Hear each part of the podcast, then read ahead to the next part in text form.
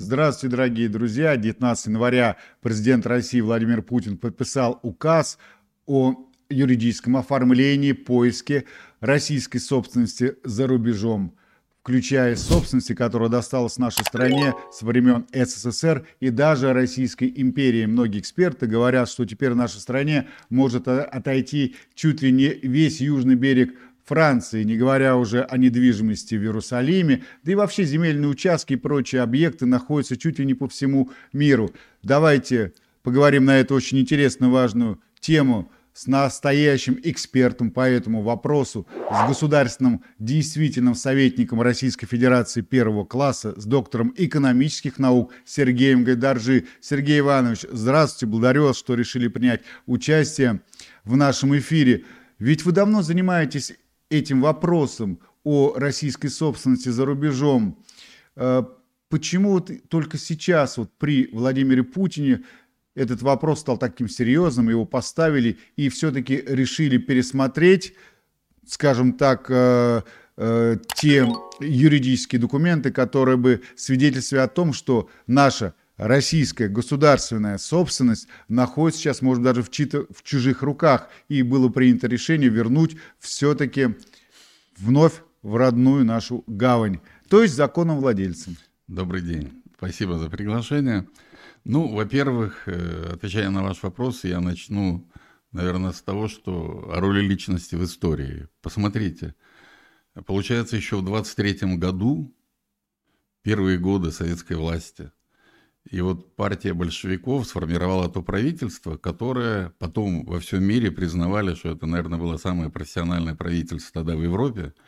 И вот уже в 23 году нарком внешней торговли Красин тогда приглашает юридическую детективную структуру агентства Пинкертон для того, чтобы они провели розыски и составили реестр бывшей царской всей собственности, э, цар, э, собственности Российской империи. Уже тогда люди постарались заняться этим вопросом.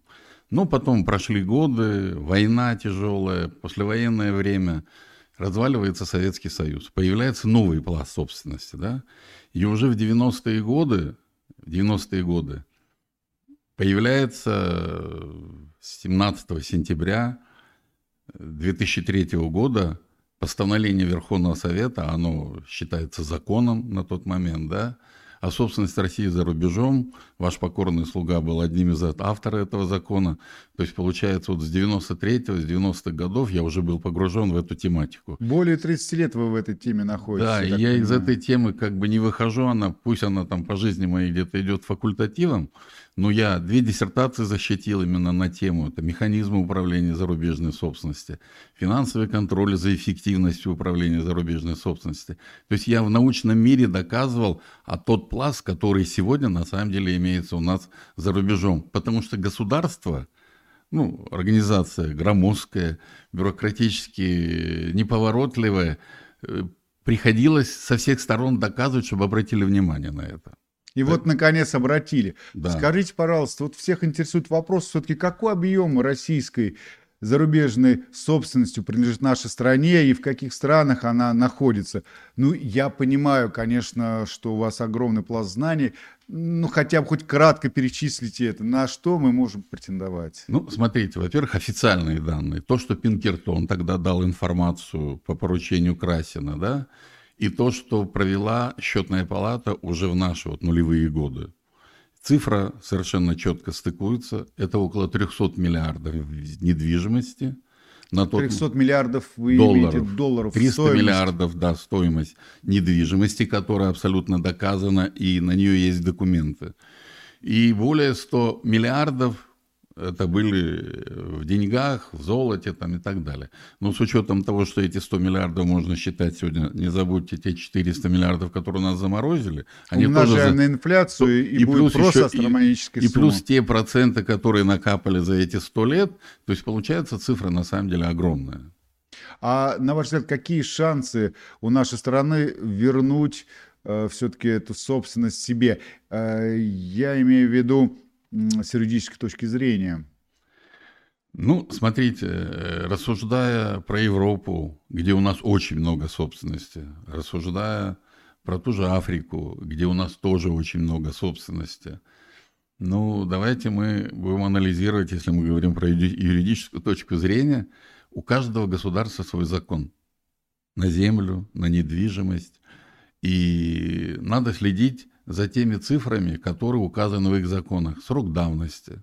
Например, если Германия и Швейцария 30 лет с момента записи в документе владельца собственности, да, вы имеете право, и только потом вы вступаете, кстати, в полный собственник считаете через 30 лет. Mm-hmm. Во Франции этот срок там 10, там где-то 20 лет. И каждая страна имеет свои сроки давности.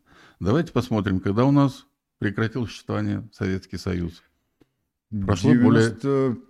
Первый да, год. Более 30 лет более прошло, 30 да. Где-то, может быть, мы уже даже имея документы, может, не сможем подать эти иски. Но я, с учетом того, что я работал в 90-е годы в Берлине, мы занимались как раз розыском этой собственности, да, угу. и я хочу сказать, у меня с коллегами был наработан огромный пласт. И у нас самые главные документы, которые у нас имеются, да, для доказательной базы, это прежде всего мы старались, вот работая в архивах, в немецких, пока наши войска стояли по всей Европе, мы пользовались э, этой возможностью благодаря опять тому же, что тогда руководство страны в лице конкретно нас курировал тогда вице-президент страны Александр Владимирович Рудской, и он говорил, пока у нас есть время, эти 2-3 года, надо во всех архивах отработать так, чтобы мы получили материалы. Потом мы сможем этими материалами воспользоваться. Но я не думал, что они у нас 30 лет будут лежать, вот пока сейчас вот появился То этот есть вы свою работу сделали тогда, да, в тот да, момент, и мы и ждали, собрали. ждали. И здесь я хочу сказать, вы говорите про доказательность. Вот здесь я хочу сказать, смотрите, опять возвращаемся к наркомам внешней торговли, теперь уже к Микояну который после войны, когда э, наши войска находились вот, в оккупационном секторе Германии, да, на территории Германии, Венгрии, Польши, Словакии и так далее, да, все объекты собственности, мы говорим про недвижимость, сегодня только про недвижимость, да, огромный пласт собственности отошел нам по итогам Нюрнбергского процесса. Вот Где? об этом, кстати, многие забывают, а это действительно очень серьезный юридический документ. Это очень серьезно хотя бы с той стороны, что это было сделано по четырехстороннему соглашению, которое подписали США, Англия, Франция, СССР на тот момент, да?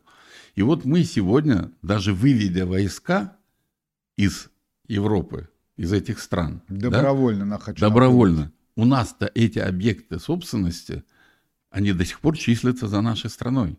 И вот доказательность, э, ну, как бы усложняется в том, что присутствует нота Украины, которая сразу же после образования как бы государства Украины после развала Советского Союза, она разослала везде ноты. Это что... неудивительно, от них все что угодно можно вот ожидать. Вы представляете, то есть мы говорим, вот, мы же там братья, друзья, мы всю жизнь жили рядом. С первого дня, как развалился Советский Союз, никто столько препонов не поставил в этих вопросах, как Украина.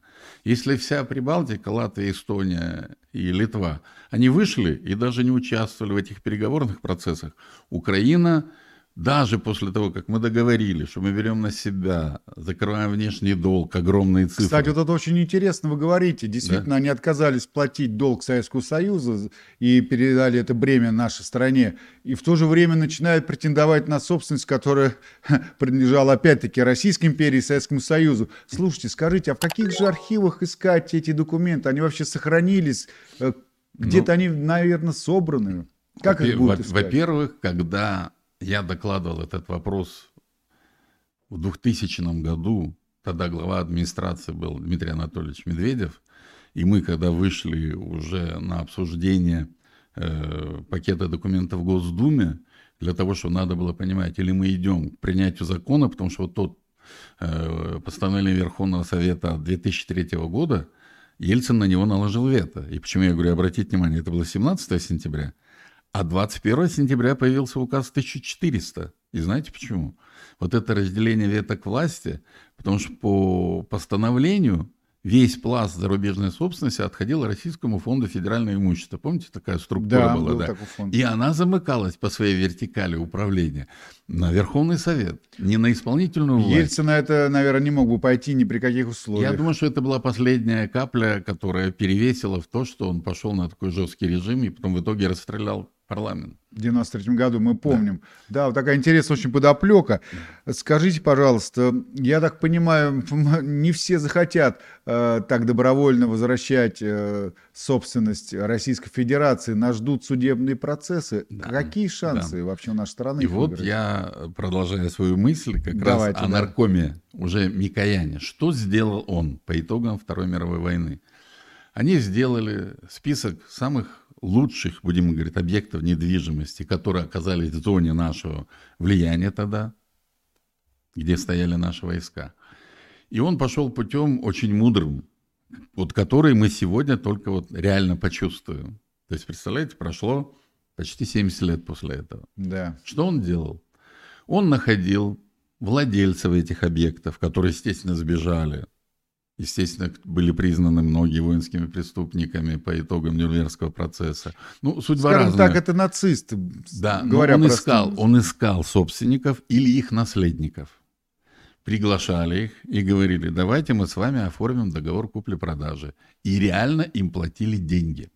Даже и так, нас... несмотря на то, что они были потомки или родственники нацистских преступников? Представьте себе. Потому что договор купли-продажи – это главный документ, по которому ты можешь претендовать на эту собственность, независимо ни от каких сроков давности. И от политических разных э, предпочтений. И получается, вы хотите этим самым сказать, что суды даже будут вынуждены, хотят они этого или нет, признавать э, права собственности за Российской Федерацией, если документы будут, ну, скажем так, действительные, качественные и настоящие. Такого формата, как я сказал. Если это договор купли-продажи, а мы вот в 91-м, 92-м, 93-м годах на самом деле нашли очень много таких документов. И вот представьте себе, что сегодня политическая ситуация, та, которую мы знаем, да, когда сегодня весь мир кричит, что мы одни, что все против нас. И вот мы приходим в федеральный суд, например, там, Швейцарии или Германии, и показываем документы, и говорим, вот наш объект. Вот как должен себя повести суд? Или он занимает юридическую позицию, или, как сегодня, действовать по правилам, которые кто-то выстроил. Ну, тогда, получается, он нанесет существенный удар и, и сокрушительный удар вообще по всей международной системе правоотношений, Вы соответственно, разрушив э, свои самые главные постулаты. Ведь недвижимость – это считается святое право для них. И вот вы абсолютно правы. И представьте себе, что сегодня, например, приходит там Shell или кто там, которые имели у нас там какие-то свои объекты собственности, да, и сегодня они приостановили. Помните, вот как Владимир Владимирович всегда говорит, ну, ушли, ушли, мы пока вот взяли, отдали в управление. Приходите. Мы же да, отдали в управление, да, не национализировали. Да. Пожалуйста, приходите, ну, предъявите документ. И вот когда они придут со своим документом, если там будет политическое решение, а не правовое, то представьте себе, что мы также можем повести себя и мы. Никогда они сегодня даже не делают, мы с вами говорили несколько месяцев назад, они же не делают действий-то по, даже по нашим тем э, замороженным 400 миллиардам, которые есть. Они говорят, трубят, что вот сейчас вот эти проценты, которые натикали, сейчас их отдадут Украине на развитие, там, на помощь. Ну, пока-то ни одного реального действия не совершено. Понимают последствия так.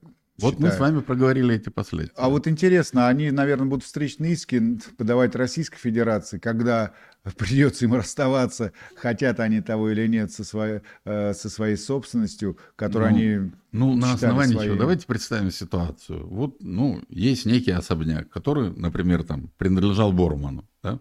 Он в категории военных преступников, признанных. Этот объект недвижимости, например, оказался в зоне нашей оккупации, которой была поделена Германия. Да? У нас есть документ, что у его наследников, у кого-то там уже есть договор купли-продажи. Вот мы приходим в Федеральный суд Германии и говорим, вот у нас объект. Ну, давайте вот порассуждаем вместе. Передадут нам его или нет? Мы просто не делали этих шагов. Сегодня впервые вот в указе пора, пора президента сделать, появляется вопрос надо. защита. Да. Понимаете, защита.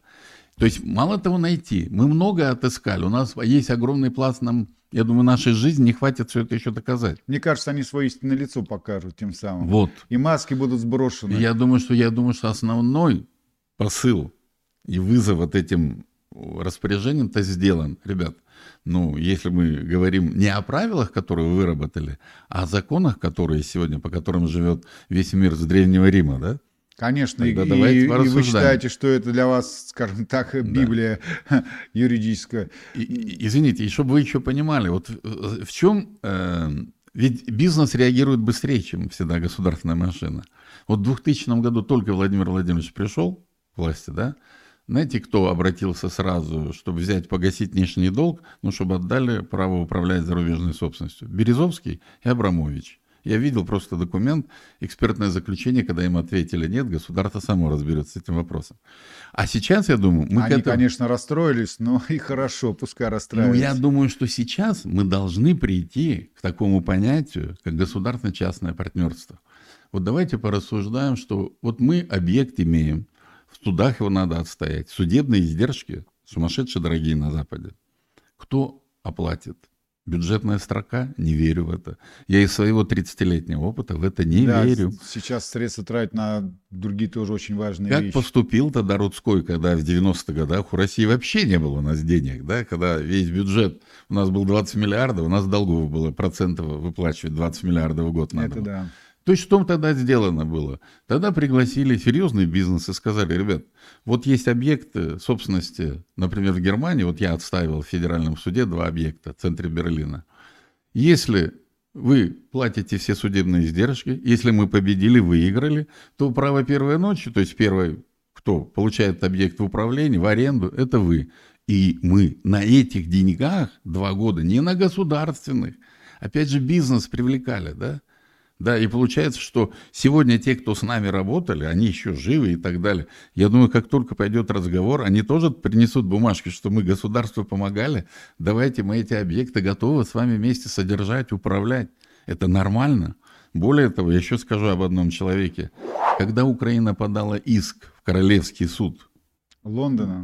Да и сказали, что вот эти объекты, это 2005 где-то, 2006 год, не надо переоформлять на Россию, вот согласно их ноты и так далее. Есть компания у нас, Lex Vegas в нашей стране, Игонян Альберт Суренович, может, меня слышит, мы уже лет 10 не общались, да, но благодаря его, благодаря тому, что его компания, это совместно э, британская, российская была адвокатская, да, и мы тогда очень четко, вот мы, опять же, частные лица, мы совершенно спокойно, тихо тогда блокировали этот вопрос.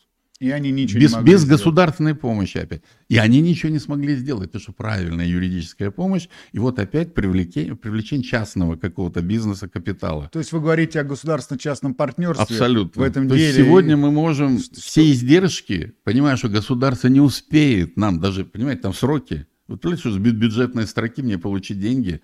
Вот сегодня в марте будет суд, а бюджетная строка вот только сейчас оформится. Да, это все большое и трудное дело, долго все делается, да. а бизнес нам поможет. Огромное вам спасибо, Сергей Иванович, за такой интересный и подробный рассказ, объяснение. Будем надеяться, что э, все-таки часть нашей собственности отойдет Российской Федерации хотелось бы, чтобы максимально эта часть отошла. Ну и, конечно же, может быть, и на Западе немножко охладят свои головы они и не будут претендовать на воровство э, так сказать, замороженных активов Российской Федерации mm-hmm. в размере по разным оценкам там до 500 миллиардов долларов, yeah. не считая процентов. Надо привлекать западных юристов. Они за деньги отработают также на нас.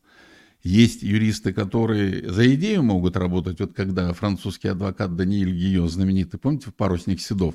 Да. По сути дела, мы отвоевали с ним, опять же, только из-за того, у него жена русская, человек там Со- понимал наш менталитет. Стране, и стране. много западных да. юристов, которые вот за эти деньги будут отстаивать наши Которые, интересы. кстати, тоже устали от того, что политика стала давлеть над э, ну. юридической составляющей, над право стало разрушаться Люди и теряют профессию. Люди теряют профессию да. и также понимают, теряют основы да. э, западного общества, которое действительно зиждется на римском праве. Дорогие друзья, Спасибо. пишите ваши комментарии о том, что вы думаете по поводу возврата вновь в нашу российскую гавань зарубежной недвижимости. Ставьте лайки и подписывайтесь на канал Правда.ру. Всего вам доброго и до свидания.